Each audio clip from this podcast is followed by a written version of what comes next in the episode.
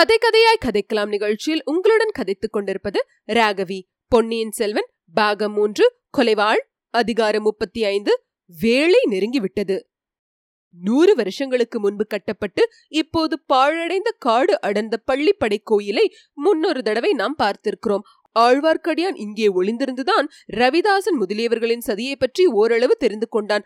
அதே இடத்துக்கு இப்போது வந்தியத்தேவனும் மற்றவர்களும் வந்து சேர்ந்தார்கள். பாழடைந்த பள்ளிப்படையின் ஒரு பக்கத்து சுவர் ஓரமாக வந்தியத்தேவனையும் அவன் குதிரையும் அழைத்து வந்தார்கள்.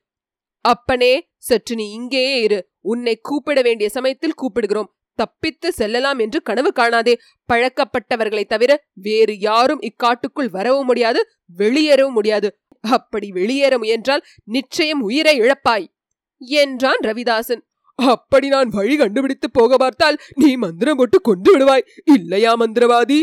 என்று கூறி வந்தியத்தேவன் நகைத்தான். சிரி சிரி நன்றாய் சிரி என்று சொல்லி ரவிதாசனும் சிரித்தான். அச்சமயம் பார்த்து எங்கேயோ தூரத்தில் நரி ஒன்று ஊழையிடத் தொடங்கியது. அதை கேட்டு பக்கத்தில் எங்கேயோ கோட்டான் ஒன்று முனகியது. வந்தியத்தேவனுடைய உடல் சிலிர்த்தது. குளிரினால் அல்ல. அடர்ந்த அந்த காட்டின் மத்தியில் வாடைக்காற்று பிரவேசிக்கவும் பயந்ததாக காணப்பட்டது. ஏன்? அங்கே மழை கூட அவ்வளவாக பெய்ததாக தெரியவில்லை. தரையில் சில இடங்களில் மட்டும் மழை துளிகள் சொட்டி ஈரமாய் இருந்தது. காற்று இல்லாதபடியால் இறுக்கமாக இருந்தது. அங்கே வந்து சேர்வதற்குள் வந்தியத்தேவனுடைய அரை துணி உலர்ந்து போயிருந்தது. சுற்றி கட்டியிருந்த துணிச்சுருள் மட்டும் ஈரமா இருந்தது. அதை எடுத்து விரித்து பக்கத்தில் கிடந்த பாறாங்கல்லின் மீது உலர்த்தினான். அதே கல்லின் ஒரு மூலையில் வந்தியத்தேவன் உட்கார்ந்து பள்ளிப்படை சுவரின் மீது சாய்ந்து கொண்டான். அவனுக்கு காவலாக அருகில் ஒருவன் மட்டும் இருந்தான். சற்று தூரத்தில் காட்டின் மத்தியில் ஏற்பட்டிருந்த இடைவெளியில் அவனுடன் வந்தவர்களில் மற்றவர்கள் வட்ட வடிவமாக உட்கார்ந்தார்கள். பள்ளி படைக்கு உள்ளே இருந்து ஒருவன் பழைய சிம்மாசனம் ஒன்றை எடுத்துக்கொண்டு வந்து போட்டான். அதில் சக்கரவர்த்தி என்று அழைக்கப்பட்ட சிறுவனை உட்கார செய்தார்கள். தீவர்த்திகளில் இரண்டை மட்டும் வைத்துக்கொண்டு மற்றவற்றை அணைத்து விட்டார்கள். அவ்விதம் தீவர்த்திகளை அணைத்தபோது எழுந்த புகை நாலாபுரமும் சூழ்ந்தது. ராணி இன்னும் வரவே இல்லையே. என்றான் ஒருவன். சமயம் பார்த்துத்தானே வரவேண்டும். இரண்டாவது ஜாமத்தில் தானே நானும் வர சொல்லியிருக்கிறேன். அதுவரையில் வழுது குலத்து புகழ்மாலே யாராவது பாடுங்கள்.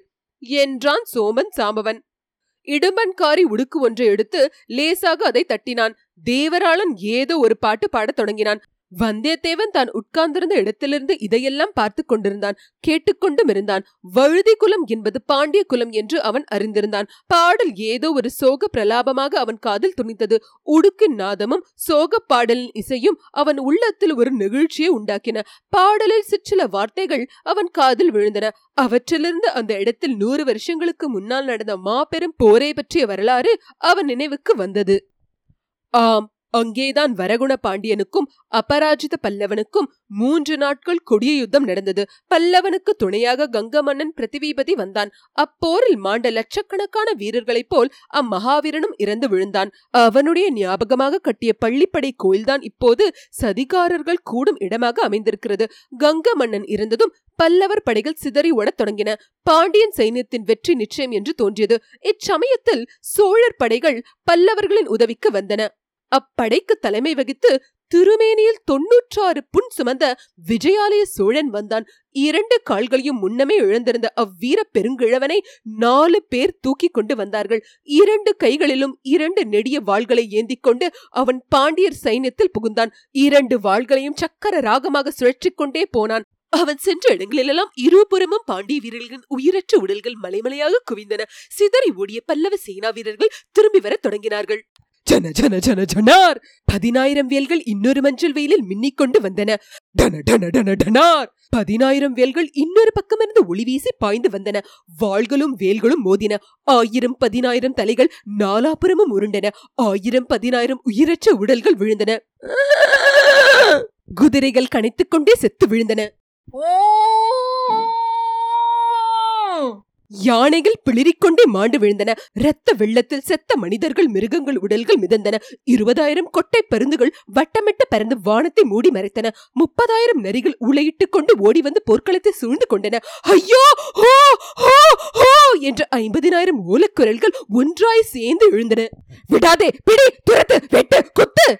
இவ்விதம் நூறாயிரம் குரல்கள் முழங்கின பதினாயிரம் ஜெயபேரிக்கைகள் அதம் அதம் அதம் என்று சப்தித்தன. இருபதனாயிரம் வெற்றி சங்கங்கள் பூம் பூம் பூம் என்று ஒலித்தன. என்று அறுபதனாயிரம் பேய்கள் சிரித்தன. வந்தியத்தேவன் திடுக்கிட்டு கண் விழித்தான். நாலாபுரமும் பார்த்து விழித்தான். பள்ளிப்படை சுவரில் சாய்ந்தபடியே சிறிது நேரம் தான் கண்ணயர்ந்து விட்டதாக அறிந்து கொண்டான். அந்த அரை தூக்கத்தில் கண்ட பயங்கரமான கனவை மறுபடியும் நினைத்து பார்த்தான். கனவுதானா அது? இல்லை. உடுக்கின் முழக்கத்துக்கு இணங்க தேவராளன் பாடிய பாடலில் போர்க்களத்தை பற்றி செய்த வர்ணனைதான் அப்படி தன் மனக்கண் முன் தோன்றி இருக்க வேண்டும். அச்சமயம் தேவராளன் பாண்டியர் படைக்கு முன்னால் பல்லவரும் கங்கரும் தோற்று ஓடியதை பற்றி பாடிக் கொண்டிருந்தான். அதை கேட்டுக் கொண்டிருந்தவர்கள் சிரித்த கழிச்சிருப்புதான் அப்படி அநேகாயிரம் பேய்களின் சிரிப்பை போல் ஒழித்து வந்தியத்தேவனை திடுக்கிட்டு கண்விழிக்க செய்திருக்க வேண்டும். உடுக்க முழுக்கம் திடீரென்று நின்றது. தேவராளனும் பாட்டை உடனே நிறுத்தினான். சற்று தூரத்தில் ஒரு தீவர்த்தி வெளிச்சம் தெரிந்தது. அது நெருங்கி நெருங்கி வந்தது. தீவிர்த்தி வெளிச்சத்தை தொடர்ந்து ஒரு பல்லக்கு வந்தது. பல்லக்கை சுமந்து வந்தவர்கள் அதை கீழே இறக்கி வைத்தார்கள். பல்லக்கின் திரைகள் விலகின. உள்ளே இருந்து ஒரு ஸ்திரீ வெளியே வந்தாள். ஆம் அவள் பழுவூர் ராணி நந்தினிதான்.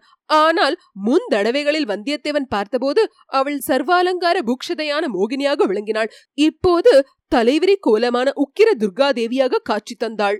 அவளை இந்த தோற்றத்தில் பார்த்த வந்தியத்தேவனுடைய உள்ளத்தில் ஒரு திகில் தோன்றியது. அவன் உடம்பில் ஒரு நடுக்கம் ஏற்பட்டது. நந்தினி பல்லக்கிலிருந்து இறங்கியதும் சிம்மாசனத்தில் வீற்றிருந்த சிறுவனை பார்த்தாள். அவனையே பார்த்த வண்ணம் நடந்து வந்தாள்.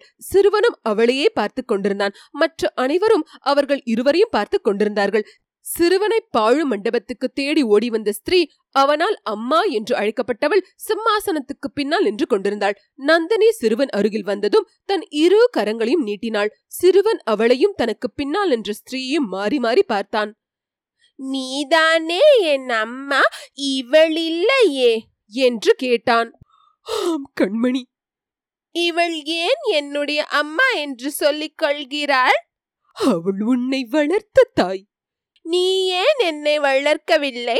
ஏன் உன்னுடன் வைத்துக் கொள்ளவில்லை? இவள் எதற்காக என்னை எங்கேயோ மலை குகையில் ஒளித்து வைத்துக் கொண்டிருக்கிறாள்? கண்மணி உன் தந்தையின் விருப்பத்தை நிறைவேற்றுவதற்காகத்தான் உன் தந்தையை கொன்றவர்களை பழிக்கு பழி வாங்குவதற்காகத்தான். ஆமாம் அது எனக்கு தெரியும். என்று சிறுவன் எழுந்து நந்தினியை அணுகினான். நந்தினி அவனை தன் இரு கரங்களாலும் அணைத்துக் கொண்டாள். உச்சி முகந்தாள் சிறுவனும் அவளை கெட்டியாக பிடித்து கட்டி கொண்டான். மறுபடியும் அவள் தன்னை விட்டு போகாமல் இருக்கும் பொருட்டு அவன் அப்படி பிடித்துக் கொண்டான் போலும். ஆயினும் இந்த காட்சி நீடித்திருக்கவில்லை. அவனுடைய பிஞ்சு கரங்களை நந்தினி பலவந்தமாக எடுத்து தன்னை விடுவித்துக் கொண்டாள். சிறுவனை சிம்மாசனத்தில் உட்கார வைத்தாள். மீண்டும் பல்லக்கின் அருகில் சென்றாள். அதனுள் இருந்து நாம் முன் பார்த்திருக்கும் வாளை எடுத்துக் கொண்டாள். பல்லக்க தூக்கி வந்தவர்களை பார்த்து ஏதோ சமிகை செய்தாள். அவர்கள் பல்லக்கை தூக்கிக் கொண்டு சற்று தூரத்தில் போய் மறைவாக உட்கார்ந்து கொண்டார்கள். நந்தினி மீண்டும் சிம்மாசனத்தின் அருகில் வந்தாள். கத்தியை அச்சிம்மாசனத்தின் மீது குறுக்காக வைத்தாள். சிறுவன் அதை அட ஆர்வத்துடன் பார்த்து கொண்டே நான் இதை கையில் எடுக்கலாமா?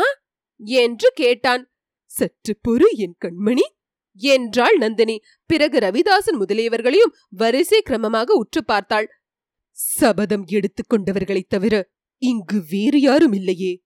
என்று கேட்டாள். இல்லை தேவி என்றான் சோம்பன் சாம்பவன்.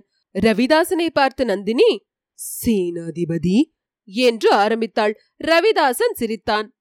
இன்றைக்கு உமக்கு சிரிப்பாயிருக்கிறது அடுத்த மாதம் இந்நாளில் எப்படி இருக்குமோ யார் கண்டது? தேவி அந்த நல்ல நாள் எப்போது வரப்போகிறது என்று எத்தனையோ காலமாக நாங்கள் காத்துக் கொண்டிருக்கிறோம். ஐயா நாமோ ஒரு சிலர். நம் சக்கரவர்த்தி சின்னஞ்சிறு குழந்தை. சோழராஜ்யம் மகத்தானது. சோழர்களின் சேனாபலம் அளவற்றது. நாம் அவசரப்பட்டிருந்தோமானால் அடியோடு காரியம் கெட்டுப் போயிருக்கும். பொறுமையாக இருந்ததினால் இப்போது காரிய சித்தி அடையும் வேளை நெருங்கி இருக்கிறது. ரவிதாசரே நீர் ஏதாவது சொல்ல வேண்டியிருக்கிறதா? இங்குள்ள வேறு யாரேனும் ஏதாவது சொல்ல வேண்டியிருக்கிறதா? ரவிதாசன் அங்கே இருந்தவர்களின் முகங்களை வரிசையாக பார்த்து கொண்டு வந்தான். அனைவரும் மோனவிரதம் கொண்டவர்களாக காணப்பட்டார்கள். தேவி நாங்கள் சொல்ல வேண்டியது எதுவுமில்லை. தாங்கள்தான் சொல்ல வேண்டும். சபதம் நிறைவேறும் வேளை நெருங்கிவிட்டது என்றீர்கள். எங்கே எப்படி யார் மூலமாக நிறைவேறப் போகிறது என்று சொல்லி அருள வேண்டும். என்றான் ஆகட்டும். அதையும் சொல்வதற்காகவே இங்கு வந்தேன். அதற்காகவே உங்கள் எல்லாரையும் இங்கே தவறாமல் வர சொன்னேன். நம்முடைய சக்கரவர்த்தியும் அழைத்து வர செய்தேன். என்றாள் நந்தினி. சிம்மாசனத்தில் வீற்றிருந்த சிறுவன் உள்பட அனைவரும் நந்தினின் முகத்தையே உற்று நோக்கிக் கொண்டிருந்தார்கள். அவள் மேலும் கூறினாள். உங்களில் சிலர் அவசரப்பட்டீர்கள். நான் எடுத்துக்கொண்ட சபதத்தை மறந்துவிட்டேனோ என்று சிலர் சந்தேகப்பட்டீர்கள். அந்த சந்தேகம் அடாதது.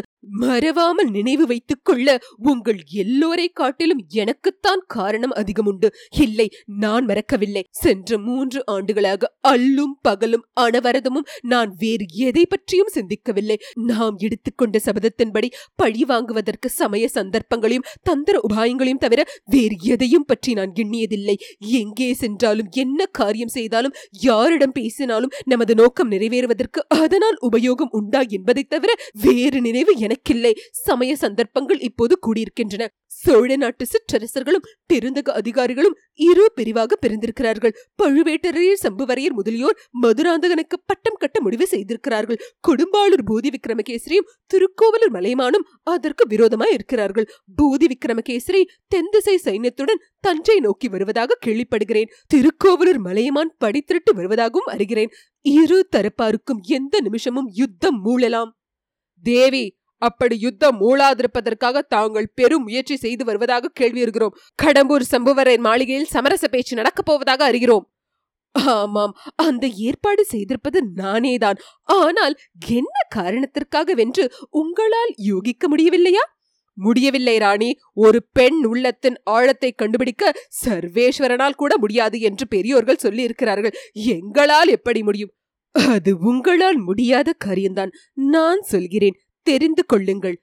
நம்முடைய சபதம் நிறைவேறுவதற்கு முன்னால் சோழ ராஜ்யத்தில் இந்த உள்நாட்டு சண்டை மூண்டால் அதன் விளைவு என்ன ஆகும் என்று சொல்ல முடியாது. சுந்தர சோழன் இன்னும் உயிரோடு இருக்கிறான். அன்பில் பிரமராயன் ஒருவனும் இருக்கிறான். இவர்கள் தலையிட்டு இரு கட்சிக்காரர்களையும் அடக்கி விடுவார்கள். அல்லது ஒரு கட்சி தோற்று இன்னொரு கட்சி வெளுத்து விட்டாலும் நமது நோக்கம் நிறைவேறுவது அசாத்தியமாகிவிடும். அதற்காகவே தான் இந்த சமாதான பேச்சை இப்போது தொடங்கியிருக்கிறேன். சண்டை உண்மையாகவே மூழ்வதற்குள்ளே நம் நோக்கத்தை நிறைவேற்றிவிட வேண்டும். அப்படி நிறைவேற்றிய பிறகு சோழராஜ்யத்து சிற்றரசர்களுக்குள் மூலம் சண்டைக்கு முடிவே இராது.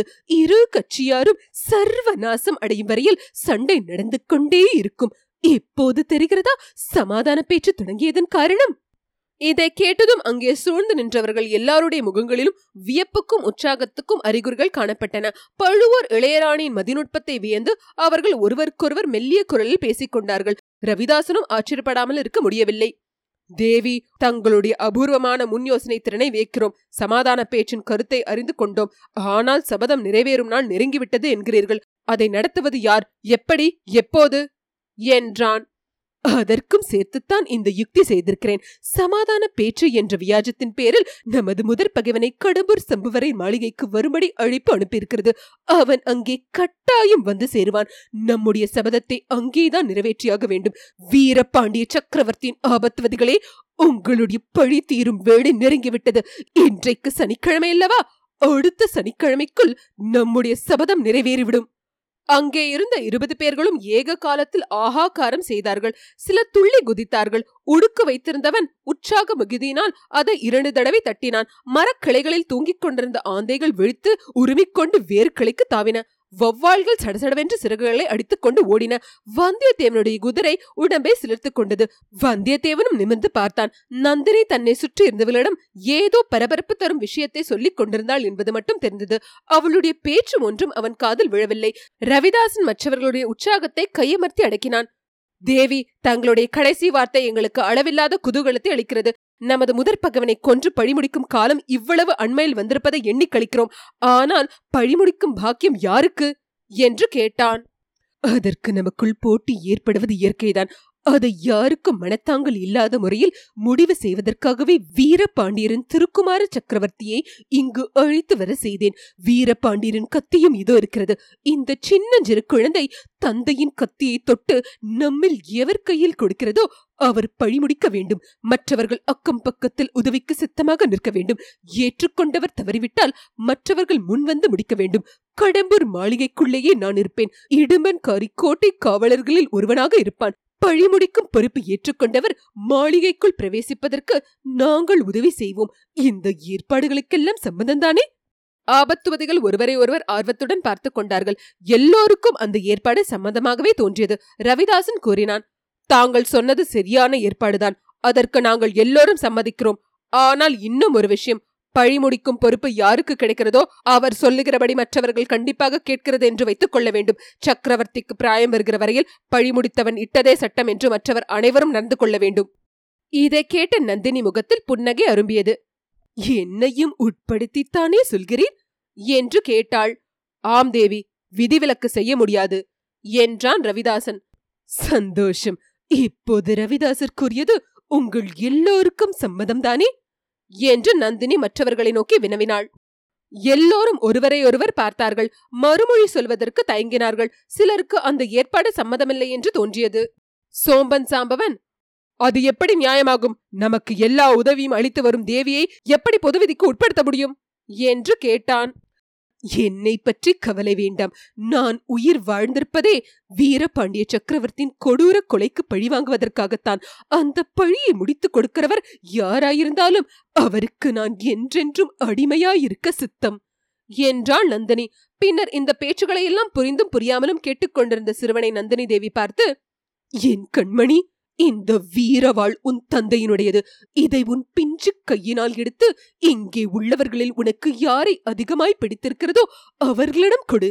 என்றாள் ரவிதாசன் சற்று அருகில் வந்து சக்கரவர்த்தி எங்களையெல்லாம் நன்றாய் பாருங்கள். எங்களில் யார் வீரன் என்றும் தைரியசாலி என்றும் தங்களுக்கு தோன்றுகிறதோ அவனிடம் இந்த பாண்டிய குலத்து வீரவாளை தொட்டுக் கொடுங்கள் என்றான் சிம்மாசனத்தில் வீற்றிருந்த சிசு சக்கரவர்த்தி சுற்றும் முற்றும் பார்த்தான். எல்லோரும் அடங்காத ஆவலுடன் பரபரப்புடன் சக்கரவர்த்தியின் முகத்தை பார்த்து கொண்டிருந்தார்கள். ஒவ்வொருவருடைய கண்களும் என்னிடம் கொடுங்கள் என்னிடம் கொடுங்கள் என்று கெஞ்சும் பாவத்தை காட்டின ரவிதாசனுடைய முகமும் கண்களும் மட்டும் என்னிடம் கொடுங்கள் என்று அதிகாரப்பூர்வமாக பயமுறுத்தி கட்டளையிட்டன. சிறுவன் இரண்டு மூன்று தடவை எல்லாரும் திரும்பி திரும்பி பார்த்த பின்னர் கத்தியை கையில் எடுத்தான். அதை தூக்க முடியாமல் தூக்கினான். அனைவருடைய பரபரப்பும் சிகரத்தை அடைந்தது. சிறுவன் பளிச்சென்று நந்தினி நின்ற பக்கம் திரும்பினான். அம்மா எனக்கு உன்னைதான் எல்லாரை காட்டிலும் அதிகமாக பிடித்திருக்கிறது. நான் பெரியவனாகும் வரையில் நீதான் எனக்காக ராஜ்யத்தை ஆள வேண்டும் என்று சொல்லிக்கொண்டே வாளை அவளிடம் கொடுத்தான். இத்துடன் அதிகாரம் முப்பத்தி ஐந்து முற்றிற்று.